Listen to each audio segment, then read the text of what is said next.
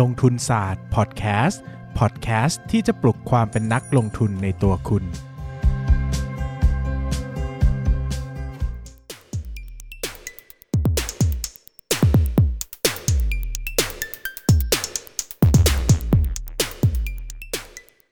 สวัสดีครับ ยินดีต้อนรับเข้าสู่รายการลงทุนศาสตร์พอดแคสต์รายการที่จะชวนทุกคนมาพัฒนา ความรู้ด้านการเงินและการลงทุนไปด้วยกันนะครับ เว้นต้องพัฒนาไปหน่อยเพราะวันนี้กำลังสงสัยว่าเรากำลังจะพัฒนาอะไรกันนะฮะ แน่นอนว่าวันพฤหัสแบบนี้นะครับ ก็กลับมาพบกับช่วงที่เป็นช่วงที่ฮอตฮิตที่สุดของรายการเรานะครับ บางวันผมพูดเป็นชั่วโมงนะครับ แทบจะฉีกปากฉีกคอมาพูดแล้วก็ไม่มีคนฟังนะครับ พอไอ้คนนี้มันมานะครับเรตติ้งก็ดีขึ้นมาอย่างกระทันหัน แน่นอนครับ ผมกำลังพูดถึงช่วงคุยหุ้นกับนายปั้นเงินครับ สวัสดีครับ ผมปั้นนายปั้นเงินครับ ผมเบสลงทุนศาสตร์ครับ ครับ วันนี้เราจะมาพูดคุยกันกับหุ้น Plan B แพลน B กับถิ่นที่อยู่ของ i b a l l นั่นน่ะไอบอลคืออะไรครับปั้นไอบอลก็คือลูกกระตาเรานั่นเองครับลูกกระตาผมใช่ ก็คือที่บอกว่ามันเป็นถิ่นที่อยู่เพราะอะไรเพราะเวลาเราไปทางไหนทางไหนเนี่ย มันจะต้องเวลาที่เราใช้ชีวิตอะมันจะต้องมีที่พักสายตาคุยอย่างนี้ดีกว่า เป็นที่พักสายตาอะสมมติว่าผมนั่งรถอย่างเงี้ย ผมจะมองออกไปนอกหน้าต่างเห็นอะไรบ้างอะไรย่งเงี้ยขาวๆปั้นก็อะไรจะพักสายตาไว้ ตาจะไวเลยตาจะไวไม่ใช่นะครับ อืมจริงๆแพนบีเนี่ยจะบอกว่าไหนพูดก่อนไอบอลให้จบสิอะอ๋อเหรอก็คือ eyeball เนี่ยก็คือเหมือนกับว่าถิ่นที่อยู่ของ eyeball หมายถึงว่าแพน B เนี่ยเขาตั้งใจว่าเวลาเราออกไปที่ไหนหรือว่าเราอยู่ที่ไหนก็ตามอะจุดสนใจของ eyeball ของเรา จุดสนใจของลูกตาของเราอะควรจะไปอยู่ที่แพน B ซึ่งอ่าเขาก็จะทำธุรกิจเกี่ยวกับสื่อเนี่ยแหละใช่สื่อโฆษณก็หมายถึงว่าไอบอลนี่มันก็คือเหมือนเป็นตัวแทนของผู้ ผู้เสพโฆษณาอ่าจริง ๆ แล้วไอไอบอลในที่นี้เนี่ยมันก็ไม่ได้แปลว่าเป็นลูกกระตาจริง ๆอะนะครับมันหมายถึงว่าความสนใจควาขมองสนใจของผู้เขาเรียกว่าผู้ประชาชนเอ่อผู้บริโภคอะไรอย่างผู้งี้บริโภคเออที่จะมองโฆษณานะครับหมายถึงว่าถ้าถ้าช่วงถ้าสื่อไหนมีอืม ไอแบบมีไอบอลมากก็แปลว่ามีคนดูอยู่มากอะอ่ายกตัวอย่างเช่นแบบอะพรหมลิขิตตอนจบอย่างเงี้ยเออโอ้โหเออเออมันก็อาจจะมีไอบอลเยอะมากนะครับ ในขณะที่อะไรที่มีอยู่น้อย เช่น เราไปดูช่องเคเบิลนะครับต่างอ่าจังหวัดที่มันเฉพาะตัวมากๆ มีอยู่แค่บางอ่าฮะเขตก็อาจจะอ่าฮะมี eyeball น้อยหน่อยนะครับอ่าดังนั้นเนี่ยในเชิงการทำธุรกิจเกี่ยวกับโฆษณาเนี่ยคำที่เราจะเจออยู่แล้วเป็นประจำอย่างแน่นอน100%ก็คือคำว่า eyeball นะครับอือฮึซึ่ง eyeball ก็เปรียบเสมือนดวงตาของผู้บริโภคนั่นแหละที่เราจะยิงโฆษณาไปหาเขาอ่าซึ่งตัวแผ่น B เนี่ยมีจุดเด่นนะครับครับเพราะว่าเขาเป็นผู้นำใช้คำว่าผู้นำได้ไหมก็เป็นเหมือน top tier นะครับในอืมอุตสาหกรรมสื่อนอกบ้านนะครับอืมซึ่งสื่อนอกบ้านเนี่ยก็ถือว่าเป็นธุรกิจที่ตามหา eyeball ของของผู้บริโภคนั่นแหละใช่นะรับคือคำว่าสื่อนอกบ้านเนี่ยมันจะอัปมันจะประกอบไปด้วยหนึ่งก็คือ out of home media ก็คือพวกป้ายโฆษณาอะไรก็ตามที่มันอยู่นอก นอกเขาเรียกว่าอะไร indoor outdoor ที่มันเป็นพวก outdoor ครับแล้วก็พวก indoor ที่มันอยู่นอกบ้านอย่างเช่นในห้างออฟฟิศ หรือว่าบนรถไฟฟ้าอะไรอย่างนี้ จริงๆเซนส์ของคำว่า out of home media ครับนะครับ หรือว่าตัว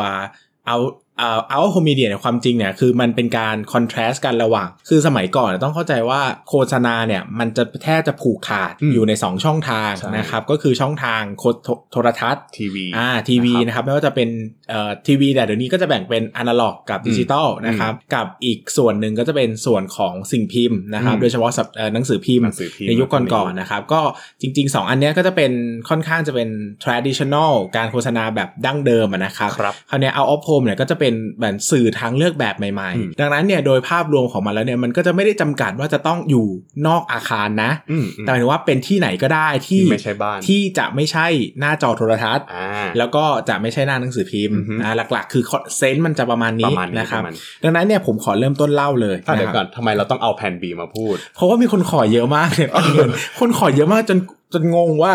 เออ มันดีแบบมันมีอะไรหรือเปล่าวะ หรือว่าเออเราไม่ได้สนใจ ใช่สำหรับคนที่ขอก็ช่วยคอมเมนต์หน่อยว่าทำไมถึงเอยากได้แผน B อยากได้แผ่นบีแผน B นี่เป็นหุ้นที่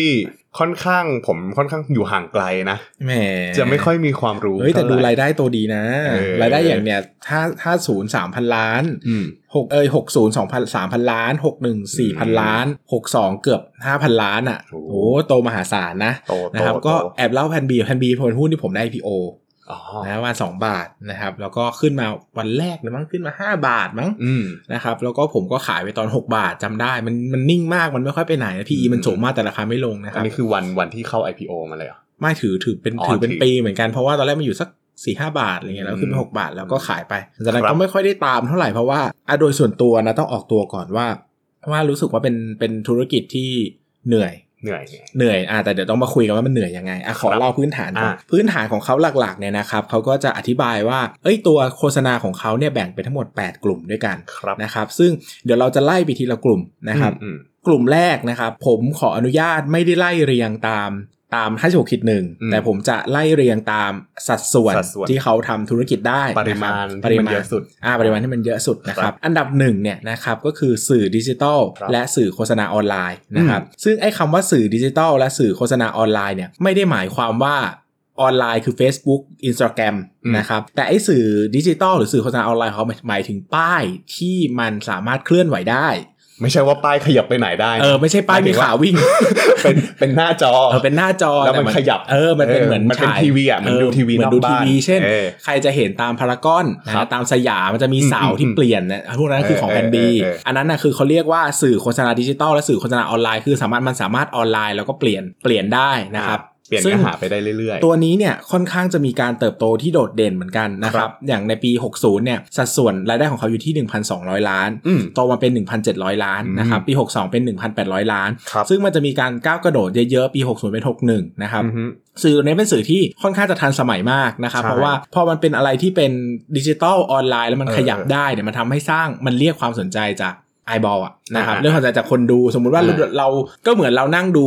ผนังเฉยๆกับเราเรานั่งดูทีวีที่ผนังอะเออทีวีมันก็เรียกร้องความสนใจกับเรามากกว่านะครับครับพอมันเป็นนอกบ้านเนี่ยมันก็สร้างความน่าสนใจให้มากขึ้นนะนะครับ ซึ่งอืมตัวเนี้ยก็ถือว่าเป็นเป็นเขาเรียกว่าเป็นหัวใจหลักของเขาเลย เพราะว่าปัจจุบันเนี่ยกินสัดส่วนรายได้เนี่ยอยู่ที่ 38.3%นะเป็นพระเอกของเขานะครับพระเอกเลยอันนี้ก็จะเป็นส่วนที่เขาน่าจะผลักดันเยอะมากที่สุดใช่นะครับ แต่ก็เอ่อต้องอธิบายก่อนว่ามันก็จะมีพื้นที่อยู่เหมือนกันนะเพราะว่าอืมอืมมันก็ ต้องเป็นบริเวณที่มีผู้คนเยอะอ่าประมาณนึง แล้วก็เหมาะสมที่จะเอาป้ายที่เคลื่อนไหวไปตั้งอะไรอย่างเงี้ยก็นะคคือรับเป็นช่วงอ่าช่วงที่มันเหมือนกับว่าเป็นไอบอลเยอะๆ คน eyeball เยอะๆคนพลุกพล่านอะไรอย่างแล้วเงี้ยก็แน่นอนว่ากะ ค่าแบบเขาเขาเรียกว่าค่าลงทุนต่อป้ายมันแพงกว่าอยู่แล้วเนอะอือฮึถ้าเทียบกับแบบป้ายโฆษณาภาพอ่านิ่งใช่ใช่ดังนั้นเนี่ยใช่เขาก็ต้องเลือกที่มันสามารถขายโฆษณาได้แพงหน่อยอืมแต่แน่นอนว่าเทรนด์มันน่าจะต้องย้ายจากทางภาพนิ่งไปเป็นสื่อโฆษณาออนไลน์มากขึ้นใช่นะครับดังนั้นผมจะพูดในกลุ่มที่ 2 ที่ตามมาด้วยกันก็คือสื่อโฆษณาภาพนิ่งอืมสื่อโฆษณาภาพนิ่งก็คือเป็นป้ายเฉยๆป้ายนิ่งๆป้ายนิ่งๆเห็ตามทางด่วนไม่มีขาเดินไม่ได้เดินไม่ได้มันก็เดินไม่ได้หมดแล้วหลักๆเราก็จะเห็นไอ้อย่างตามทางด่วนนี่เราชัดเจนอยู่แล้วว่าอืมทำไมมันต้องนิ่งเพราะว่าเราผ่านแป๊บเดียวอะใช่เข้าใจไหมใช่ถ้าเราไปมัวแต่ไปสวิตช์ไปสวิตช์มาเนี่ยมันจะทำให้อืมอาจจะไม่ได้เห็นคีย์แมสเซจสำคัญของตัวโฆษณาอ่าใช่ไหมครับ หรือว่าตัวที่เป็นป้ายที่อยู่ไกลๆนะครับ ที่เราส่วนใหญ่เราจะขับแบบตามทางยกระดับอย่างเงี้ยแล้วเห็นป้ายใหญ่ๆพวกนี้จะเป็นแนวนั้นคือเป็นส่วนใหญ่เป็นภาพนิ่งอืมเพราะว่า เราจะเห็นไม่นานมันต่างกับพวกสุขุมวิทสยามอืมที่รถมันติดอะครับเรานั่งดูจนเบื่อเปลี่ยนไปสิบรอบแล้วมันยังไม่ไปไหนเลยอะไรเงี้ยนะครับเออเออดังนั้นมันก็มีความเป็น geography ในประมาณหนึ่งใช่ในการเลือกนะคแต่รับไซส์มันจะแบบบิ๊กบึ้มเลยนะอ่าใช่มันก็จะใหญ่ทำมากได้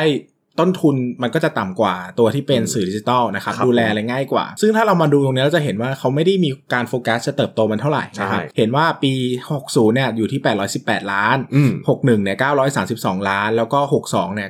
954 ล้าน ก็โตประมาณ ปีแรกน่าจะโตประมาณ 15%แล้วก็แต่อีกปีหนึงอีกสัก 5%อย่างเงี้ยนะครับอืมแต่สัดส่วนเนี่ยมันเห็นได้ชัดว่าเขาอาจจะไม่ได้ให้ความสำคัญเท่าเดิมแล้วนะครับอือฮึเพราะว่าถ้าเทียบกันเนี่ยแต่ก่อนมันค่อนข้างจะไม่ได้หนีกันไกลกับโฆษณาดิจิตอลอะมันอ่าแต่หลังๆมันฉีกกันเยอะนะใช่ครับเพราะว่าดิจิตอลมันโตเร็วอย่างที่บอกอ่าอืมอีกกลุ่มหนึ่งที่ หลายคนอาจจะไม่รู้ว่าเขาทำด้วยนะคครัรับบแต่ก็ถือว่าเป็นสัดส่วนที่มีนัยสำคัญมากนะครับ ก็คือส่วนของ sport marketing อ่านะครับ sport marketing เนี่ยคือตัวแพลน B นะครับเขาได้รับอนุญาตจากสมาคม กีฬาฟุตบอลแห่งประเทศไทยในพระบรมราชูปถัมภ์อือฮึนะครับ ให้สามารถนำตัวของกิจกรรมของสมาคมกีฬาฟุตบอลประเทศไทยเนี่ยนะเออไปเออหารายได้ในเชิงโฆษณาได้อ่านะครับ ซึ่งมันทำได้หลายอย่างมากตั้งแต่หนึ่งขายสปอนเซอร์นะครับหรือว่าเช่นขายสปอนเซอร์คือโอเคขายช่วงเวลาให้คนอ่าฮะมาแปะแปะป้ายในสนามอ่าไม้แปะป้ายในใส่สนามเสื้อ แปะเสื้อหรือว่าในอไเงี้ยระหว่างถ่ายทอดสดไทยลีกอะไรอย่างเงี้ยอ่าเออก็ใช่จะไหมมีก็จะมีโฆษณามานี่ให้นะครับแล้วก็คอนเทนต์ต่างๆนะครับ สามารถเอาคอนเทนต์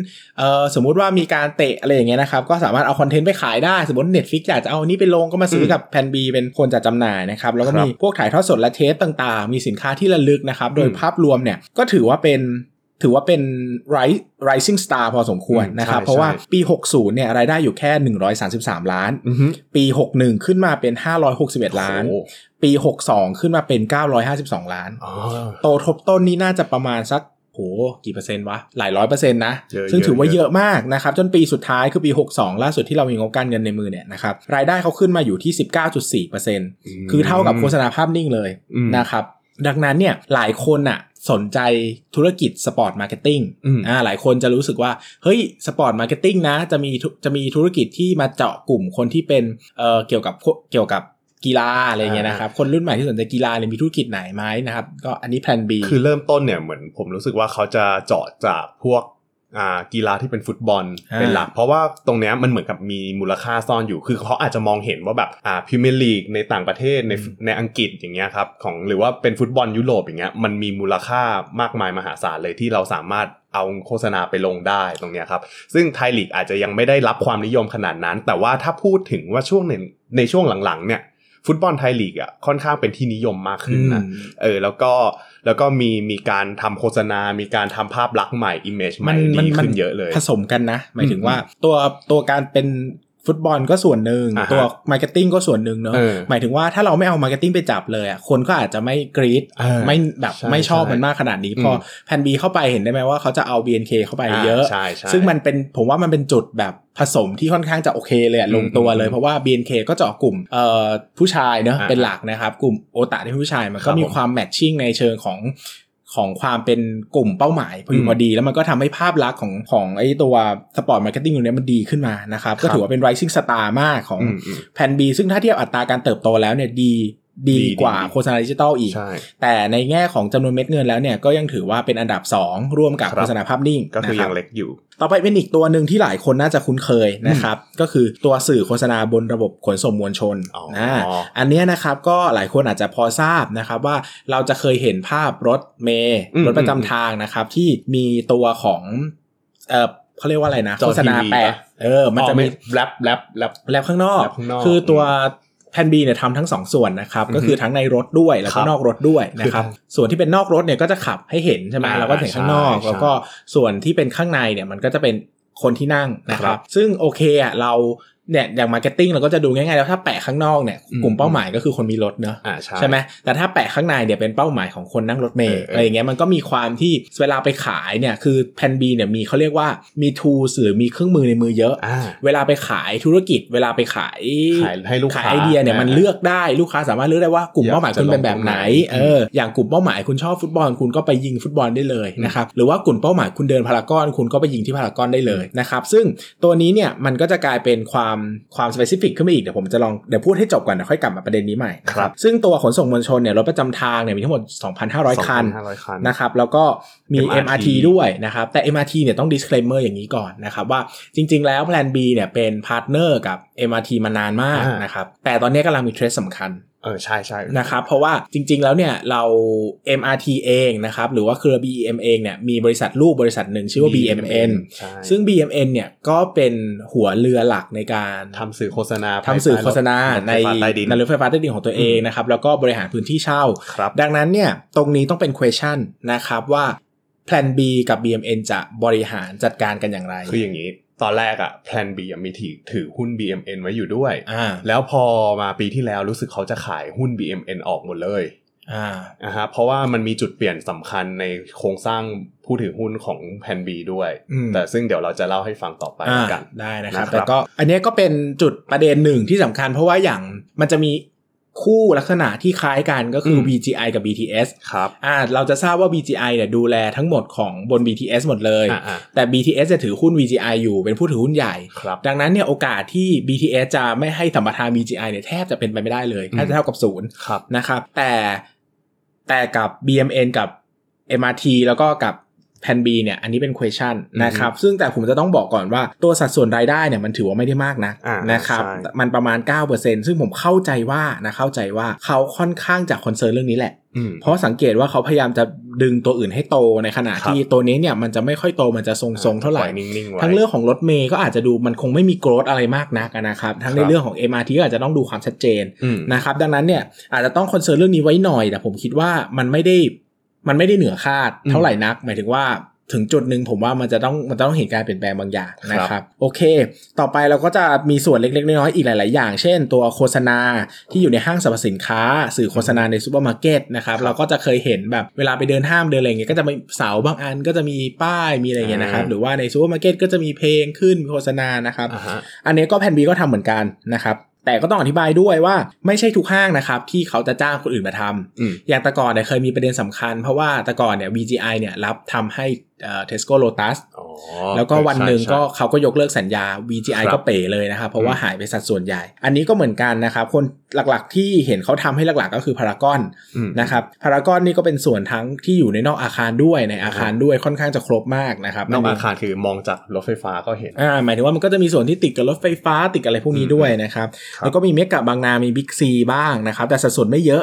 3.3%หลายคนอืมที่กังวลว่าจะโดนยกเลิกสัญญาไหมก็ไม่ต้องกังวลมากเพราะว่าสัดส่วนมันไม่เยอะปล่อยไปก็ได้ไม่เป็นไรนะครับอ่าครับผมมีสื่อโฆษณาภายในสนามบินอันนี้ก็เพิ่งไป take over มาเมื่อประมาณกี่ปีที่แล้วนะจำไม่ได้แล้วจำไม่ได้แต่ผมจำไม่เข้าได้ตลาดแล้วนะครับครับผมชื่อว่าอะไร Aero อะไรสักอย่างนะครับ ก็ไปแอโรเทมีคเดียเออเทคบริษัทมาที่เป็นคนที่ดูแลการโฆษณาในสนามบินนะนะคครัรับบเช่นเวลาเราเห็นป้ายเห็นอะไรต่างๆเนอะอืมซึ่งสัดส่วนตรงเนี้ยมันก็จะไม่ได้เยอะเท่าไหร่ก็ประมาณ4%นะครับ ส่วนนอกจากนั้นเราจะได้เห็นรายได้จากเอ่อส่วนธุรกิจอื่น อ่าฮะอะก็จะมี artist management ส่วนแบ่งก็จะมาจาก idol management อ่ากับ talent management นะครับ idol หลายคนคงทราบก็คือ BNK ใช่48นะครับเขาเขามีซื้อหุ้น BNK ใช่เพราะว่าตัวแพน B เนี่ยเขาไปซื้อหุ้น BNK นะครับได้สักปีปีแล้วมั้งปีกว่า เราซื้อซื้อใช่ใช่ปีกว่าซื้อในช่วงที่ BNK ฮอตมากพีที่คสุดที่สุดพีคที่สุดเลยพีคของพีคที่สุดเลยนะคืครัอบรุ่นหนึ่งกำลังดัง ๆ เลยเพลงน่าจะเป็นช่วงคุกกี้เสียงทายอะ เซนนิสอ่าไม่ใช่อ่าเซนบัตสึที่มันเป็นอะไรนะ หลังหลังอ่าโชนิจิโชนิจิเออเออโชนิจิเออหลังโชนิยุคจิเออเออประมาณยุคนั้น ก็ซื้อในราคาที่ค่อนข้างแพงนะครับอืมแต่แต่งบคือเขาซื้อตอนที่งบยังไม่ออก แล้วพอใช่งบออกก็ก็ถือว่า ก็ไม่ได้แพงมาก PE ถ้าจำไม่ผิดประมาณ 15-20อือฮึนะครับ ก็ถือว่าในเชิง business ก็ไม่ได้โหดร้ายมาก ถ้าธุรกิจมันยังโอเคแบบนี้เรื่อยๆเนอะอืมแต่ถ้าธุรกิจมัน decline ลงแน่นอนว่ามันก็จะแพงอยู่แล้วนะครับ ช่วงที่ผ่านมามีดราม่าได้ไง มันดราม่าเยอะนะ ธุรกิจเอไออดอลนะครับ เพเพราะราะว่า เพราะว่าเขาบอกว่าถ้าคนที่เป็นโอตะจริงๆอะเขาบอกว่าเออพวก Official ของ BNK 48 เนี่ย เขาบริหารงานไม่ค่อยจะ work เท่าไหร่ ซึ่งล่าสุดก็ถอนตัวกันไปหมดแล้วทั้งจ็อบซังทั้งอ่าคุณอะไรเนี่ย จำชื่อไม่ได้ ต้องเข้าใจว่า talent เขาเรียกว่าอะไรไอดอลมันได้รับการคาดหวังสูงอืใช่ไหมเพราะว่าตัววัฒนธรรมของธุรกิจเองอะมันปลูกฝังให้ผู้บริโภคอะรู้สึกว่าเป็นเจ้าของอ่า ใช่ไหมเพราะว่าเขาเนี่ย setting ไอดอลไว้ไม่ไม่ให้มีแฟนอ่าใช่ให้จับมือได้คนละไม่กี่วินาที มันอืมทำให้ตัวผู้บริโภคเนี่ยรู้สึกว่าเขามีส่วนร่วมการเป็นเจ้าของน้องคนนั้นอืใช่ไหมมันไม่เหมือนธุรกิจอย่างอื่นที่เป็นดาราทั่วไปที่เขาจะมีชีวิตส่วนตัวมีแฟนครับมีอะไรได้เปิดเผยอืมดังนั้นเนี่ยความคาดหวังมันคนละแบบอยู่แล้วใช่นะครับแล้วก็เวลาเจอความเปราะบางทางอารมณ์บางอย่างก็ก็ค่อนข้างหนักนะครับแล้วซึ่งพอพอเหมือนกับจะทำไอดอลชายก็โดนดราม่าอีกอ๋อซึ่งไอใช่ไอดอลชายเนี่ยความจริงก็โดนดราม่าความจริงไม่ได้ดราม่าเพราะว่ามีไอดอลชายนะ แต่เป็นดราม่าเพราะว่าใช้ไปใช้สถาน theater เดียวกันที่ร่วมกันเออและไอเออ theater เนี่ยก็มาจากการเงินเงินที่แบบโอตะเนี่ยแหละโอตะที่เป็น founder member อะใช่ใช่ซื้อในช่วงแรกเพราะว่าซื้อเพราะอยากให้น้องเนี่ยมี theater ได้ซ้อมนะอ่าพอพอซื้อไปปุ๊บก็กลายเป็นปัญหา นี่เราจะเป็นเทปเบียนเนะทำไมมันมาลึกจังเลยควะวามโอตะเริ่มออกอ่านะครับแต่ก็ครับสรุปว่าก็มีเครือของ BNK อยู่ในมือ ซึ่งอันเนี้ยผมว่าเป็นเครื่องมือหลักที่สามารถนำไปใช้ crossing ได้หครัลายบๆอย่างนะครับอือฮึเพราะว่าตัวของ Plan B เองเนี่ยไม่ได้รับหน้าที่แค่ แค่เป็นป้าย เออือฮึอพวกความเข้าใจเขาไม่ได้เป็นแค่ป้ายนะครับ เขาเป็นคนสร้างคอนเทนต์เขาเป็นคนสร้างคอนเทนต์ด้วย ดังนั้นเวลาคุณจะมาลงโฆษณากับเขาเนี่ย ถ้าคุณมาแบบ no idea เลย เขาก็จะมีแบบทีมงานทำคอนเทนต์ให้ด้วยอ่าดังนั้นเขาก็จะสามารถดึง BNK มาใช้ได้ในเชิงครับธุรกิจผมอ่านนะครับ ดังนั้นเนี่ยมันก็เป็นประโยชน์กับทั้งทุกฝ่ายเนอะทั้งครับ BNK ด้วยทั้ง Plan B ด้วยนะครับอืมแล้วก็ลูกค้าด้วยที่อยากจะได้ movement อะไรใหม่ๆนะครับครับ วันนี้ยาวแน่นอนเลยอะเนื้อหาไม่ไปไหนเลยจริงนะครับอะเดี๋ยวผมจะพูดไปเรื่อยๆนะครับยาวก็ยาวนะครับเพราะว่าคนขอเยอะนี่อะฟังให้หูแฉะไปเลยนะฮะก็ฟังให้จบต่อไปนะครับ ปัญหาหลาย ๆ อย่างอะเดี๋ยวครับลองพูดถึงพูดถึงขนาดธุรกิจก่อนนะครับอ่าพูดถึงขนาดธุรกิจก่อนก็ภาพรวมของอุตสาหกรรมเนี่ยนะครับปี 61ถึง62 เนี่ย ภาพรวมของอุตสาหกรรมสื่อเนี่ยนะครับเติบโตลดลง 0.2%นะแต่นอกบ้านรวมแล้วเนี่ยโตกันถึง 4.5%นะครับเอ่อซึ่งตัวที่โตดีที่สุดในทุก sector เนี่ยคือโรงภาพยนตร์ โต 16.5%คือโตสูงมากนะครับ ปีที่แล้วนะครับเราก็จะได้เห็นคนที่แห่กันไปซื้อหุ้นเมเจอร์เออเออนะครับเพราะว่าปีที่แล้วมีนี่ด้วยมั้ง มีมีไอไอ Avenger Avenger ใช่นะครับ Avenger ไม่รู้ว่าขายหรือยังเนอะนะครับ เพราะว่าตอนนี้เจอโควิดเข้าไปครับนะครับผมก็ประเมินมูลค่านิดนึงนะฮะอ่าแล้วก็ภาพรวมของโฆษณาเนี่ยตีกลมๆอยู่ 2 0 0แสนล้านนะครับอือฮึนอกบ้านเนี่ยมีสัดส่วนมา 14,000 ล้าน ซึ่งประมาณ 7%นะครับอือฮึซึ่งผมเนี่ยอยากให้ตั้งคำถามเองผมว่าให้คำตอบไม่ได้หรอกอืมว่าไอ้เจ็ดเปอร์เซ็นต์เนี่ยมันมากหรือน้อยครับนะครับ แต่อย่าลืมว่าจริงๆ เม็ดเงินโฆษณามันก็วนอยู่ในนี้แหละอือฮึนะครับ ถ้าเรากำลังคิดว่า มันมีความ decline นะครับ มันมีความที่สื่อโทรทัศน์จะมีการ drop ลงอือฮึคำถามคือแล้วเม็ดเงินจะไปไหนเนอะใช่นะครับ ซึ่งปัจจุบันเนี่ยอีกส่วนหนึ่งที่อีกตัวหนึ่งที่ผมชอบมากก็คือส่วนของอินเทอร์เน็ตอินเทอร์เน็ตโฆษณาออนไลน์โฆษณาออนไลน์เช่นลงตามเพจ ลงตามเฟซบุ๊กครับลงตาม Google อะไรพวกเนี้ยอืมนะครับ สัดส่วนมันยังแค่หนึ่งเปอร์เซ็นต์เท่านั้นเองสื่อมันน้อยมากนะครับอืมดังนั้นใครที่อยากจะมีส่วนร่วมก็มาซื้อโฆษณาเพจลงทุนศาสตร์ได้ได้ปั้นเงินก็ได้นะ โอ้โหปูมาตั้งนานปวดแบบตั้งใจว่ากหลายคนแบบหักเลี้ยวกลับไม่ทันนะครับ ก็จะบอกว่าจริง ๆ แล้วเนี่ย ลักษณะอุตสาหกรรมเนี่ยก็ครับยังมีภาพรวมที่ไม่ได้แย่มากนะครับอืมแล้วก็ยังพอได้อยู่แต่ 6162 เนี่ย ตัวเลขไม่ได้สวยนะครับ เพราะว่าอ่าลด เติบโตลดลง 0.2%เนี่ยแพ้ GDP นะ เพราะ GDP เราเป็นบวกใช่อาจจะเป็นเพราะว่าด้วยภาวะเศรษฐกิจนั่นแหละใช่เพราะว่าจริง ๆ แล้วตัวตัวของโฆษณาเนี่ยมันผูกพันกับภาคคอนซัมชันเยอะนะครับครับอะถ้าใครอยากสนใจ lead indicator ภาคโฆษณานะครับ แนะนำให้ดูตัวที่เป็นภาคความเชื่อมั่นอืมอืมประชาชน เพราะว่ามันเป็นการ forecast ไป 6 เดือนข้างหน้า ซึ่งตัวบริษัทโฆษณาเวลาเขาจะลงโฆษณาเนี่ยเขาต้อง forecast ปีหน้าหรือ 6 เดือนข้างหน้ามันจะมีตัวเลขที่ใกล้ดูเคียงว่าแบกับนผู้บริโภคมีความเชื่อมั่นในการที่จะบริโภค ภายในประเทศเท่าไหร่อะไรอย่างนี้อ่านะครับครับผมแล้วก็อุตสาหกรรมเนี่ยมีจุดเด่นอย่างหนึ่งที่จุดเด่นมากๆนะครับ ก็คือเป็นอุตสาหกรรมที่มีความเป็นโอลิโกโพลีสูงนะครับก็หมายถึงว่ามีเจ้าใหญ่ที่ครองตลาดอยู่เพียงไม่กี่เจ้า ในครับอุตสาหกรรมสื่อนอกบ้านนะครับครับสื่อนอกบ้านเนี่ยรายได้รวมประมาณ 14,000 ล้านอืมนะครับดู4 4 4 บริษัทแรกของธุรกิจนะครับอือฮึ VGI Media รายได้รวมอ่า6,600 ล้านบาท Pan B Media ประมาณ 5,000 ล้านบาทนะครับ Aqua 1,500 ล้านบาทครับ Master Ad 3,000 ล้านบาทมาโก้รวมกันก็เกิน1 4ื่นแล้วอืมคือมันจะมีรายได้อย่างอื่นอีกของแต่ละคนด้วยนะครับ แต่พอเรามาดูอย่างนี้เราจะเห็นว่าสื่อนอกบ้านแทบทั้งหมดนะครับ ถูกกินขาดโดยเพียงไม่กี่บริษัท ใช่ใช่ซึ่ง VGI ถือหุ้น Pan B ครับแล้วก็ถือหุ้น Margo อ่าแล้ว Pan B ก็ถือหุ้นหุ้น Margo Margo ด้วยอีกทีหนึ่งมีแค่ Aqua เท่านั้นที่ไม่มีใครไปถือหุ้นด้วยครับผมนะครับก็ก็ไปหาคำตอบเองว่าทำไมเขาถึงไม่ถือเขาถึงเขาไม่ถือเขาเพิ่งเขาเพิ่งร่วมมือกันเขาเพิ่งแบบมีการปรับโครงสร้างผู้ถือหุ้นกันเนี่ยเมื่อปีที่แล้วนี่เองอ่าใช่อะควาเหรอหรืออะมาอ่าโคไม่มามาโค VGI Plan B เออโอเคนี่ก็แบบมันก็เลยเป็นหนึ่งสาเหตุหรือเปล่าที่ Plan B เนี่ยขายหุ้น BMN ทิ้งอ่าเพื่อที่จะแบบโอเคเขามาเป็น partner กับ BTS ซึ่งอ่า BTS กับกับ BEM อะมันก็ควรจะ คนละอ่าแนวไปเลยอ่าก็คือมันก็ไม่อยากจะมีความขัดแย้งอาจจะไม่อยากมี conflict ใช่นะครับซึ่งพอเราดูอย่างเงี้ยเรารู้สึกว่าเนี่ยธุรกิจแบบเนี้ยเป็นธุรกิจที่กึ่งผูกขาดนะอือฮึหลายคนไม่ทราบแต่เราเห็นได้เลยว่าเฮ้ยแบบนี้สิ่งที่เกิดขึ้นได้ง่ายมากคือการ dominate ราคาตลาดครับถ้า 4 คนนี้ไม่ต้องเอา4ก็ได้คือตัด Aqua ทิ้งไปเลยเพราะ Aqua แค่พันห้านะครับถ้าเอาแค่ VGI นะครับเอาแค่ Plan B เอาแค่ Master Ad รวมกัน 3 เจ้าเนี่ยคือ 14,000 ล้านแล้วครับแค่นี้คือเกือบทั้งตลาดเกือบร้อยเปอร์เซ็นต์ถ้าเขาแค่ร่วมมือกันที่ตั้งราคาสินค้า ซึ่งซึ่งผมว่าเขาอาจจะทำนะ เพราะว่าตอนเนี้ยพอเราดูภาพอะเขาเหมือนกลายเป็นบริษัทในเครือเดียวกันไปแล้วเออซึ่งอย่างนี้ครับ VGI เนี่ยจะบริหารสื่อที่มันอยู่ภายในรถไฟฟ้า BTS อืมแล้วทีนี้เนี่ย มาโคอะเดิมทีอะครับเขาก็ทำสื่อเหมือนกับแพนบีนี่แหละ ก็คือทำคอนเทนต์ด้วยเป็นเจ้าของป้ายด้วย ทีนี้เนี่ยพอแพนบีเข้าไปถือหุ้นมาโคในสัดส่วนประมาณ 20%เนี่ยมันก็เลยทำให้แพนบีอะ อ่าทำทำให้มาโคเปลี่ยน business model อืมกลายเป็นว่าในประเทศไทยอะครับทุกป้ายที่มาโคมีเนี่ยอืมเขาก็จะให้แพนบีบริหารหมดเลยอืมแล้วดังนั้นแล้วเนี่ยแพนบีก็คือเหมือนจะได้ป้ายมา โดยแพทย์ไปลงทุนถือหุ้นไว้อืมแล้วแพนบีก็จะได้ป้ายเพิ่มได้ capacity เพิ่ม แล้วก็สร้างสร้างคอนเทนต์ลงป้ายต่างอืมๆอ่าซึ่งประมาณปีที่แล้วเขามี project หนึ่งออกมา เขาเรียกว่า Bangkok Lockdown อะไม่ใช่ Lockdown Bangkok Shutdown Bangkok อย่า Shutdown Bangkok ไม่เอา Take Over เออ Bangkok Take Over ก็คือมันจะมีอยู่ช่วงเวลาหนึ่งที่แบบทุกป้าย MACO Plan B หรืออะไรเนี่ยเขาจะยิงโฆษณาตัวเดียวกัน คือมันจะเป็นแบบทั้งเราจะเห็นทั้งแถบเลยสมมุติว่ายิง foodpanda เราจะเห็น foodpanda ขึ้นทุกที่เลยอืมเอออันเนี้ยอันเนี้ยมันเป็นกลยุทธ์หนึ่งเหมือนกัน ซึ่งผมก็คิดว่าพอเป็นอย่างนี้แล้วเนี่ยเขาสามารถ มีมีการโดมิเนตเรื่องราคาตซึ่งลาดอะไรอย่างนี้ได้ถ้าธุรกิจเป็นแบบนี้สิ่งที่จะเกิดขึ้นก็คือหนึ่งนะครับ ถ้าตลาดโตทุกครับคนได้ประโยชน์หมดอืมนะถ้าตลาดไม่โต อนาคตจะลำบากใช่เพราะว่ามันจะเข้าแกลบ Advance True d t a c คือจะต้องอืมแข่งกำไรกันเองหรือเปล่าครับแต่โดยภาพรวมแล้วธุรกิจที่เป็นแบบนี้จะตั้งมีความสามารถในการตั้งกำไรขั้นต้นได้สูงมากอืมดังนั้นที่เหลือก็คือตั้งคำถามอย่างเดียวครับ จะลงทุนกลุ่มนี้คือต้องถามว่าตลาดนี้จะโตหรือเปล่า คุณคิดว่า 7%จาก 2 0 0แสนล้านเนี่ยมันเหมาะสมไหมอืมถ้ามันจะโตมันก็มีโอกาส แต่มันไม่ได้แปลว่า เฮ้ยคือเราไม่ได้คิดลอยๆ ว่ามันควรจะโตนี่เราเราต้องไปคิดว่าทำเลในการวางป้ายยังมีอีกไหมอืมอัตราการขึ้นราคายังมีอีกไหมครับนะครับอืมอันนี้คือส่วนแรกแล้วก็ความเสี่ยงที่ผมอยากพูดถึงนะมีหลายข้อนะครับ ข้อแรกก็คือเรื่องของ ลูกค้ารายใหญ่ ลูกค้ารายใหญ่ 10 รายแรกของแพนบีเนี่ยมีสัดส่วน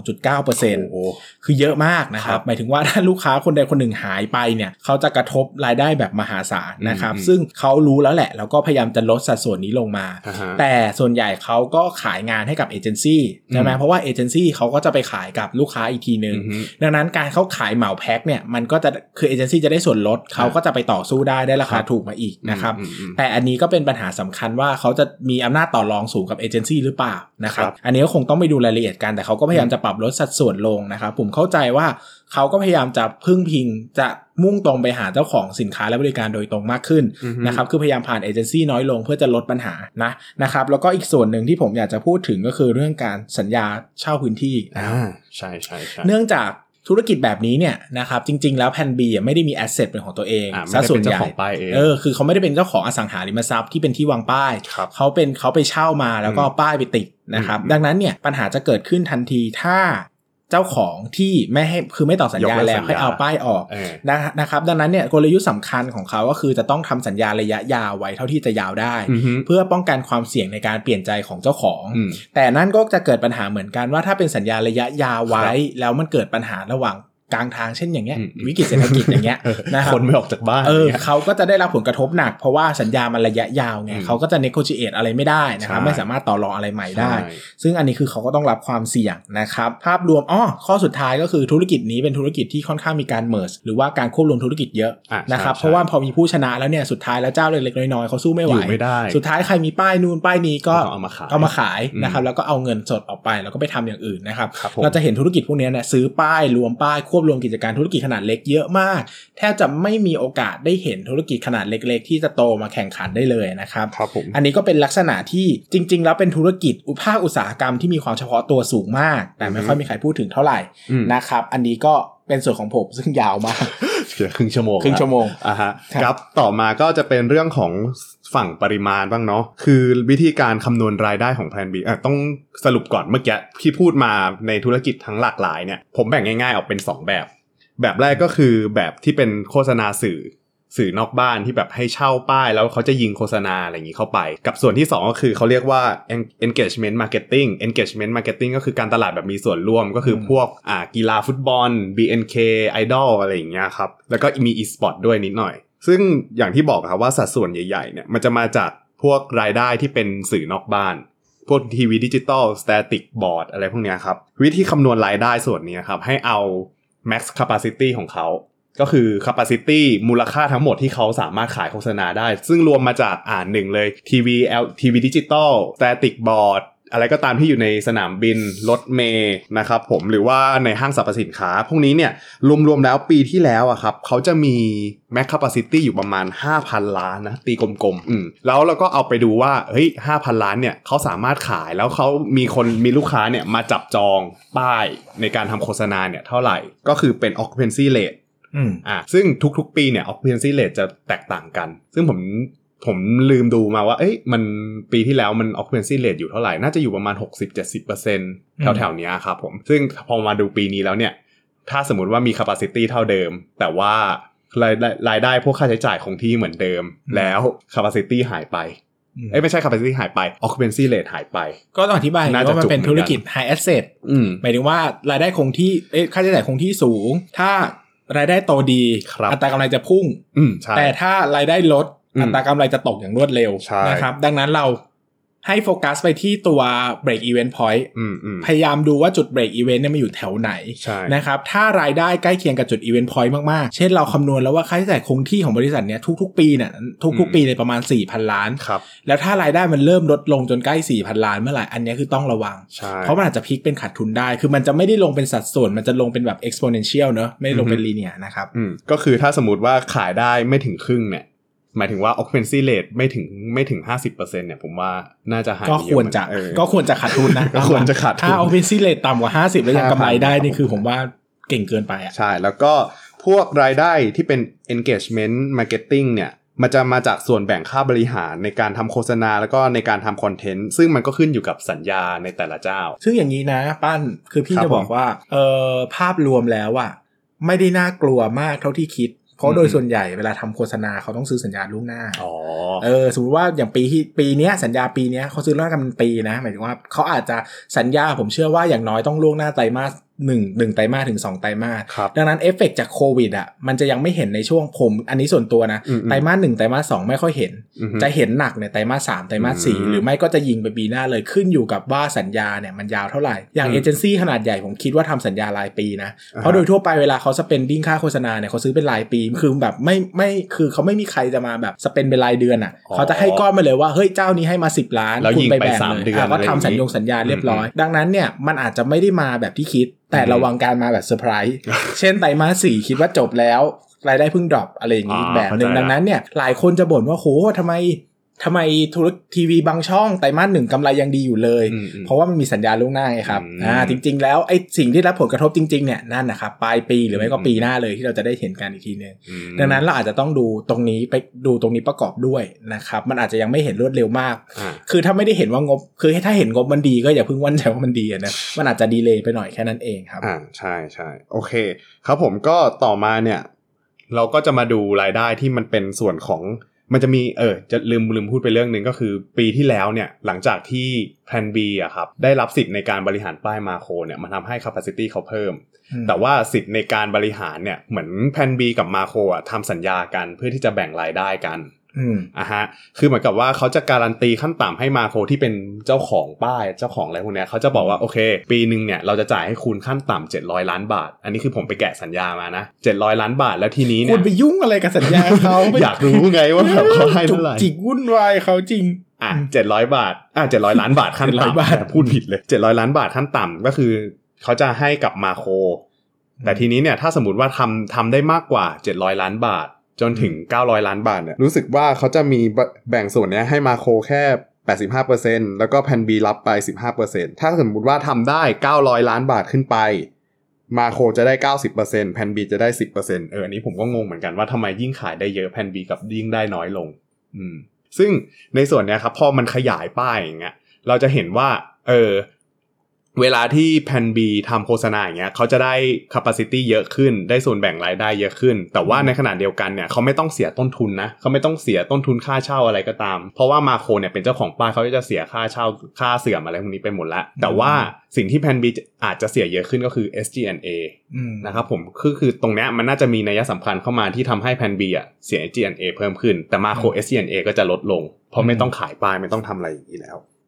นะครับผมก็ปกติเนี่ย SG&A ของ Plan B เนี่ยจะอยู่ประมาณ 14%แล้วก็ขยับขึ้นจากปีที่แล้วก็คือปี 2561 เนี่ย 2561 น่าจะทำได้ประมาณ 13%ซึ่งส่วนเนี้ยที่มันขยับขึ้นมา เพราะว่ามันมีรายการขายที่มันเป็นเหมือนกับว่า engagement marketing ที่เป็นโอลิมปิก 2020 แล้วก็ BNK CGM 48 คือปีที่แล้วมันมีการเปิดตัวเชียงใหม่อะไอดอลที่เชียงใหม่เออตรงเนี้ยมันก็มีการอัดอัด SG&A เยอะขึ้นไป ซึ่งทีนี้เนี่ย มันก็เลยทำให้กลายเป็นว่า เออ ในอนาคตอะไม่เธอส่วนเธเนี้อยได้ดูจะเพิ่มขึ้น CGM ไหมไม่ได้ดูเลยหรอ เออ ผมไม่ได้ตามเลยรู้รู้สึกว่าเหมือนกับว่าพอพอออกมาคือก็เงียบนะเออเรารู้สึกว่าเออเงียบแต่เราไม่รู้สึกว่ามันเป็นใบคือหนึ่งคือเราไม่รู้ว่าเราเป็นกลุ่มเป้าหมายของเขาหรือเปล่าอะฮะใช่ไหมสองเออเออคือเราไม่รู้ว่าเราอะแบบไม่ได้สนใจด้วยหรือเปล่าอะไรเงี้ยอืมแต่เราคิดว่าตอนแรกเราคิดว่าน่าจะเปรี้ยงปร้างกว่านี้ แต่เออเงียบกว่าที่คิดเนาะอืม นะครับ หรือว่าเราไม่รู้เหมือนกันว่าเขาเจาะกลุ่มคนเชียงใหม่โดยเฉพาะหรือเปล่าเออเอแต่อผมก็ไม่ก็ไม่แบบคือยังไง คือต้องเข้าใจว่าเชียงใหม่เป็นเมืองที่ไม่ได้มี spending สูงนะ consumption เออเออมันมาจากภาคนักท่องเที่ยวนะ คนเชียงใหม่นี่ใช้เงินประหยัดมากอืมถ้าไปกินอะจะไปเห็นว่าโอ้โหไอ้ เขาทรงเข้าซอยเขากินกันชามละยี่สิบสามสิบเองอะยุคนี้นะมันถูกมากเลยนะครับ ดังนั้นเนี่ยใครโหใครรู้จักคนเชียงใหม่จะรู้ว่าคนเชียงใหม่ใช้เงินน้อยนะเป็นคนประหยัดผมก็เลยสงสัยว่าเฮ้ยแล้วเขาเขาไปจะเปิด CGM ทำไมเออหมายถึงว่ามันได้หรือเปล่าโอเค ในแง่ของการตลาดมันก็ดูดีแหละเพราะเชียงใหม่ก็เป็นประเทศที่แบบเป็นประเทศเดี๋ยวโดนประเทศเชียงใหม่ประเทศเชียงใหม่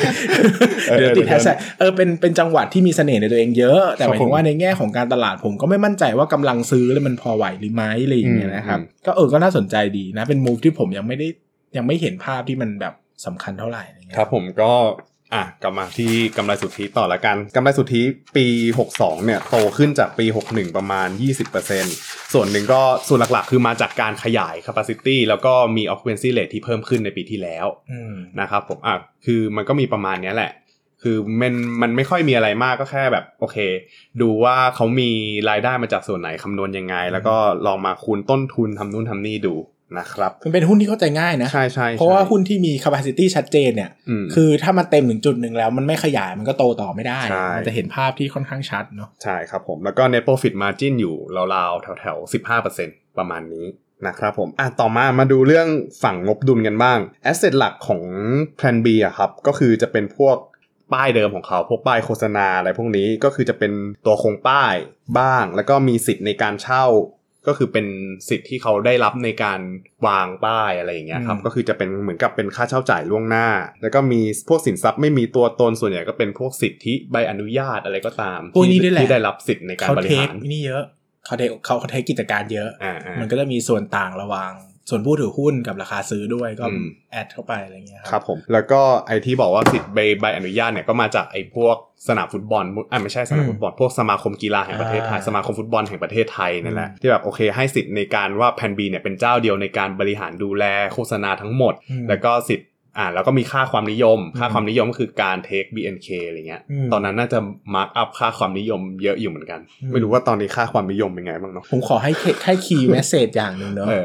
ออเอออันนี้ไม่เฉลยให้ไปหาคำตอบเองครับ ผมอยากจะตั้งคำถามว่าทำไมแพน B ถึงได้สัมปทานของสมาคมฟุตบอลแห่งประเทศไทยอืมแค่นี้เองนะครับอืมที่เหลือให้ไปหาคำตอบเอาเอง ผมขอตั้งคำถามไว้แล้ว ถ้าใครใครสนใจพอก็จะเจอคำตอบว่าเป็นเพราะอะไรนะครับอ่าแล้วคุณจะเข้าใจว่าธุรกิจแพน B เนี้ยมันมีอะไรมากกว่าที่คุณคิดเยอะครับหลายสิ่งหลายอย่างที่เกิดขึ้นเนี่ยอ่ามันไม่ได้บอกใน56ขีดหนึ่งหรอกคุณก็ครับต้องหาคำตอบเพิ่มขึ้นอืเอมงคือมันเป็นศิลปะข้างนอกที่ไม่ได้บ่งบอกมาเป็นข้อมูล เออ ลองหาคำตอบเองว่าทำไมเขาถึงได้มาทั้งมันเป็นสิทธิ์ที่ค่อนข้างจะเอ็กซ์คลูซีฟมากเลยนะอ่าอะไรอย่างเงี้ยนะครับทำไมเขาถึงได้ ซึ่งมันเกี่ยวข้องกับ พื้นที่ในการวางป้ายด้วยไหมเออมันเกี่ยวข้องหลาย ๆ อย่างอะไรครับเงี้ผยมพูดเยอะเดี๋ยวคนรู้ป้านให้เขาไปหาเองอ่าเดี๋ยวครับเดี๋ยวผมตายกันหมด ได้ได้ครับผม อันนี้ก็พูดแบบไม่ก็คือไม่ไม่ได้จัสหรือไม่ได้เบลมใครเนอะอืมมันเป็นธุรกิจอะถ้าเราสนใจในบิสเนสนี้เราต้องเข้าใจอย่างนี้ด้วยอะครับอืมนะครับอ่าฮะแล้วก็หนี้สินนะครับผม DE ratio ของ Plan B เนี่ยค่อนข้างต่ำคือต่อให้คือเพราะเพราะว่าส่วนหนึ่งเนี่ยเป็นเพราะว่าปีที่แล้วเขามีการเพิ่มทุนเพื่อที่จะเอาไปซื้อมาโก้เขาเพิ่มทุนยังไงนะเขาเพิ่มทุนให้กับโอหรือว่าบอลให้ให้ PP พีให้มาโก้อะ BGI BGI ให้อ๋อ BGI มาถือเขาอ่าแล้วก็มาโก้ก็เพิ่มทุนให้แผ่น B ไปถืออ่าเออเออ DE มันก็เลยน้อยลงอ๋อซึ่งก็ใช่อ๋อมันก็คงเป็นดีลแหละ เพราะว่าถ้าแผ่น B ไม่ให้ VGI ถือเขาก็คงไม่ให้มาโก้คงไม่ให้แผ่น B ถือเหมือนกันอ่าใช่อืมมันใช่ก็คงต้องเป็นดีลที่ร่วมกันนั่นแหละใช่ครับผมก็ อีกอย่างหนึ่งพอมันไม่ถึมีงว่าเนอะหนี้ต้องเยขาย BMN ออกอืมเออเข้าใจยังอืมเออนะครับมันก็ก็มีคือความสัมพันธ์ลึกซึ้งกันดีจัง นั่นแหละ ดอกเบี้ยจ่ายก็คือมันก็เลยไม่ได้เยอะมากแผ่น B อืมเนี่ยเป็นหุ้นที่มีค่าใช้จ่ายดอกเบี้ยน้อยนะครับผม ทีนี้มาดูฝั่ง cash cash flow บ้าง cash flow เนี่ยมันจะเป็นบวกลบบวกแพทเทิร์นของมัน บวกลบบวกใช่อ่าเป็นแพทเทิร์นบวกลบบวกก็คือ บวกจาก operating ที่มีค่าเสื่อมเยอะ มันก็เลยบวกกลับกลายเป็นตัวเลขกำไรที่ค่อนข้างมีเงินสดมดูเป็นกระแสเงินสดอยู่นะครับ ตัวลบเนี่ย ลบที่เป็น invest investment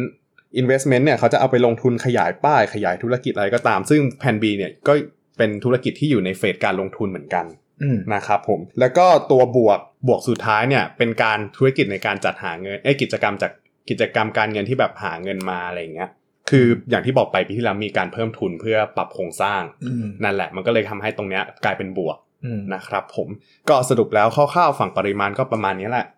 ครับอืมครับไปเน้นหนักที่ฝั่งธุรกิจมากกว่า เพราะว่าจะได้ให้ให้ทุกคนทำความเข้าใจไงว่าแบบสื่อมันมีลักษณะยังไงอะไรยังไงบ้างนะครับอืมก็ได้ภาพรวมอืมนะครับดังนั้นถ้าว่าถ้าเราจะ wrap up ธุรกิจนี้นะครับผมว่าภาพ ที่เราเข้าใจเราเห็นหมดแล้วนะครับ สิ่งที่เป็น key message ที่ผมอยากจะให้ก็คือเรื่องของ capacity อืมกับ occupancy rate ครับ occupancy rate นะครับอ่าฮแผน B ธุรกิจแบบแผน B เนี่ยไม่ใช่ธุรกิจที่เติบโตได้ชั่วตากฟ้าดินสลาย หมายถึงว่ามันไม่สามารถลากเส้นเป็นเส้นตรงและโตขึ้นไปได้อ่าฮะนะครับเพราะว่าคือการเติบโตเนี่ยมันต้องเป็นเติบโตแบบขั้นบันไดคือขึ้นทีละก้าวเพราะมันต้องเพิ่ม capacity ก่อน ถึงจะเพิ่มอัตราการ อัตราการใช้ป้ายได้อืมดังนั้นถ้าเต็ม capacity เมื่อไหร่ ก็ต้องมีการขยาย ดังนั้นเราไม่สามารถลากเส้นขึ้นง่ายๆ โอ้โห โตปีละ 10% 10%เพราะว่าไอ้การคาดการณ์แบบเนี้ยอาจจะทำให้มันเติบโตเกิน capacity ที่มีอยู่ก็ได้อืมซึ่งอันเนี้ยจะเป็น point สำคัญที่อาจจะทำให้การประเมินประเมินมูลค่าเราผิดนะครับอืม ไอ้ไอ้ธุรกิจแบบที่ลากเส้นตรงได้นะ ผมยกตัวอย่างอย่างเช่น Advance in อืมอืม it Advance True d t a c อย่างเงี้ยอืมเราสามารถวาดเส้นตรงได้ว่าจะมีผู้ใช้บริการเพิ่มกี่คนอือฮึอาปูเพิ่มเท่าไหร่อืมนะครับ ค่าใช้บริการต่อเดือนเท่าไหร่ เพราะว่าจำนวน ไอ้รายย่อยที่เป็นจำนวนหน่วยซิมแต่ละคนเนี่ยมันเติบโตได้ง่ายอ่าโดยเหมือนสภาพเหมือนเติบโตได้อย่างอิสระเลยครับถ้าเทียบกับธุรกิจอืมนะครับมันไม่เหมือนธุรกิจโรงพยาบาล ไม่เหมือนธุรกิจที่เป็นอย่างเงี้ยไม่เหมือนธุรกิจที่มันต้องที่เป็นมีป้าย capacity ที่มันมี capacity โรงแรมอย่างเงี้ยคือมันไม่สามารถลากเส้นไปถึงได้เลยคือถ้ามันเต็ม capacity แล้วจะหาห้องจากไหนคนอยู่ใช่นะในเชิงโรงแรมนะครับใช่ดังนั้นดู capacity เยอะๆนะครับแล้วก็ธุรกิจเนี้ยมันไม่ได้สำคัญแค่ฝั่ง ฝั่ง B2B ที่เป็นเขากับลูกค้าของเขาเท่านั้น แต่ส่วนสำคัญอีกส่วนหนึ่งก็คือ B2B ระหว่างเขากับซัพพลายเออร์นะครับครับผมอย่าลืมว่าพื้นที่แต่ละส่วนที่เขาได้สัมปทานมา หรือว่าได้สิทธิ์ในการเอามาบริหารเนี่ยเป็น big name ทั้งนั้นอือฮึเช่น สยามพิวัตรอืมนะครับ เช่น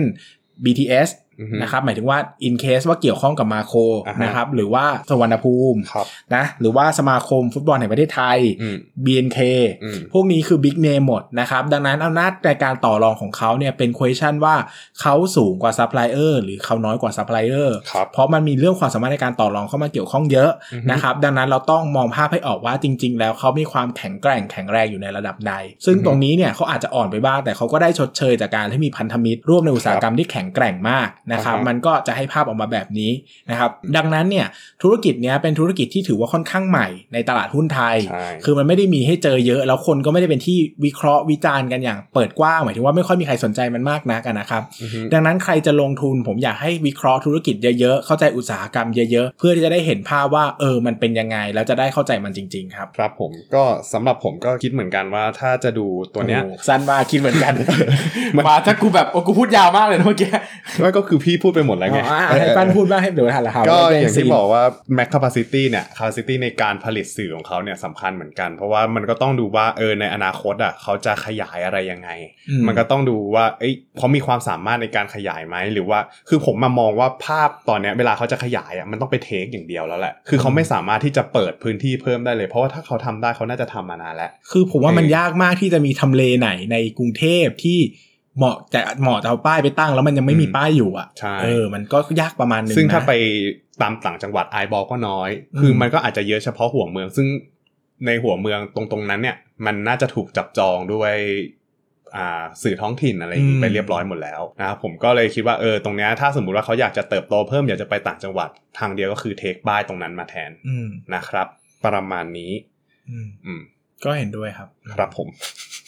มีหลายคนบอกว่าเราเล่นมุกแป๊กเออนะครับ ซึ่งเล่ก็นมุกยิงขิงยิงขาก็ไม่คือต้องนี่เล่านะครับ อันไหนก็นอกเรื่องนิดหนึ่งก็คือครั้งที่แล้วเนี่ยที่เราอัดกันไปสี่เทปอืม นะครับก็เป็นสี่เทปที่โดนคอมเมนต์เยอะมากเนอะอ่าฮะต้องอธิบายว่าผมกับป้านเนี่ยเรามาจากต่างจังหวัดทั้งคู่อืมนะครับแล้วก็มาเจอกันที่คอนโดผมที่กรุงเทพเนี่ยเราก็อัดครับกันนะครับ ซึ่งมันก็มีความเหนื่อยมีความอะไรหลาย ๆ อย่างเนอะอืมสติสตังค์เนี่ยก็ไม่ค่อยมีเท่าไหร่นะคครัรับบเพราะว่าช่วงนั้นเนี่ยก็ยังเป็นช่วงที่โควิดยังดูไม่ได้ดีแบบทุกวันเนี้ยอ่าทุกวันนี้ก็ยังไม่ดีขึ้นทุกวันนี้ก็ไม่ได้ดีอะนะไม่ดีขึ้นแต่หมายถึงว่าตอนนั้นน่ะมันก็ค่อนข้างแย่มากคือเมืองมันเงียบมากนะครับครับไม่มีใครไปไหนมาไหนห้างก็อืมปิดแล้วก็ปิดนะครับแล้วก็ทุ่มเททำพยายามทำคอนเทนต์ออกมาให้ทุกคนอ่าฮะโอเคนะครับ ดังนั้นเนี่ยก็ไม่ได้มาแก้ตัวว่ามุกมันตลกแล้วคุณเข้าใจผิดไปเอง แต่ก็จะบอกว่าเออบางทีมันก็มี something behind this เหมือนกันนะใช่นะครับก็มีอะไรก็ใจเย็นๆก็พูดกันคือค่อยๆพูดค่อยๆจาคืออย่างนี้ครับ ถ้าสมมติว่าเราได้รับคำวิจารณ์คำติชมอะไรอย่างเงี้ย เราน้อมรับนะเออเราน้อมรับหมดว่าเออคุณอยากให้เราพัฒนาตรงไหนแก้ไขตรงไหนก็พูดกันดี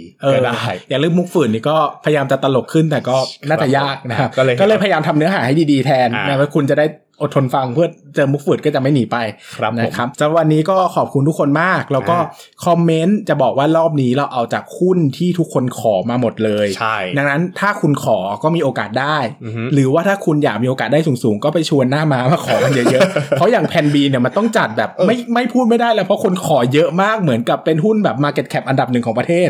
ตกใจมากที่แพนบีหรือปตททำไมคนขอเยอะผมจังก็เริ่มเริ่มคิดเอ๊ะหรือว่าคนที่ขอแพนวีนี่เป็นโอตาวะเป็นโอตาหรือเปล่าเป็นโอตาหเอรืออเปล่าอยากลงทุนใน BNK หรือเปล่านะครับ แต่เราพูดน้อยมากเลยนะ BNK อะเออนี่ก็เยอะแล้ว เอาเทป BNK สักเทปเลยไหมอะโอเคสำหรับวันนี้ก็ขอบคุณมากครับ ขอบครัคุบณทุกคนที่ฟังมาจนจบ แล้วก็ครับผมครั้งหน้าจะมากับหุ้นไหนก็ลุ้นกันได้นะครับ หรือครับถ้าไม่อยากลุ้นก็คอมเมนต์ขอกันเข้ามาเดี๋ยวจะได้จัดให้แบบโดนใจเลยครับ สวัสดีครับขอณมากครับสวัสดีครับ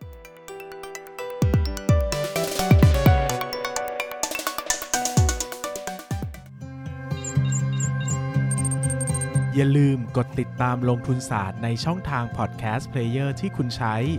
แล้วกลับมาปลุกความเป็นนักลงทุนกันใหม่ในลงทุนศาสตร์พอดแคสต์